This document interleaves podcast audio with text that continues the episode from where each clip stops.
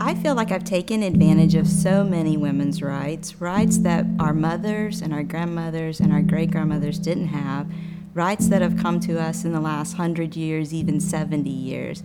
And for me, it started when I was 17 and graduating high school and moving into college. So having that right to get an education. And then from there, having the right to purchase my own home and not need a cosigner or not need a man to sign for that. The ability to have property. Also, the ability to earn and have my own credit was very important to me. So, from a young age, an education, the ability to be independent and support myself.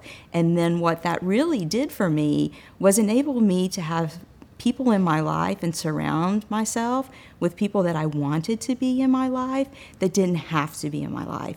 I think often our mothers or our grandmothers may have stayed in relationships longer than they should have because they didn't have a way to earn a living or they were dependent on someone. It wasn't that they wanted them in their life, they had to have them or they needed them in their life. And that's one of the best things I think women's rights has done for me is the ability to have autonomy, the ability to be self-sufficient and independent and free, and then the people that are in my life are there because I love them and I want them to be there. So I do think a right to an education is probably one of the simplest and basic building blocks to the rights that we have. It's so important on building the foundation to make you a contributing adult human being. And it's the first time you actually get away from your parents and your culture and you start thinking for yourself and you establish who you are as a person and as a woman. I do feel like I have views very different from my family, from my parents, and from my grandparents. And I often think they probably did feel like that when I went to college was when they saw the most dramatic change in me but it was it was when I got the exposure to the world. I started thinking for myself, and I started recognizing how important it is for everyone to be treated the same, regardless of your gender, regardless of your race or your orientation or your beliefs. We are all the same. Regardless of your abilities, we should all be treated the same. And I learned that, and that became ingrained in me in college.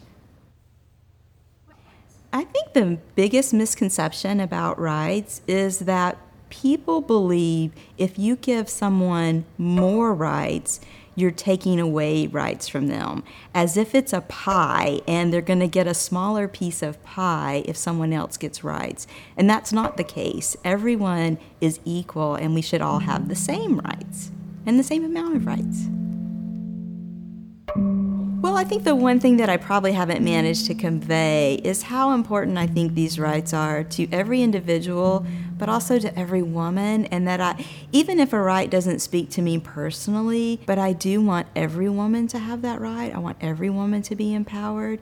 And I don't want any woman to be without this ability to choose for themselves. So for me, I wanted to convey that it's not just an individual right, it's a country, it's a community, it's a culture, it's a global right, and that all women should be treated equally across the board in all ways.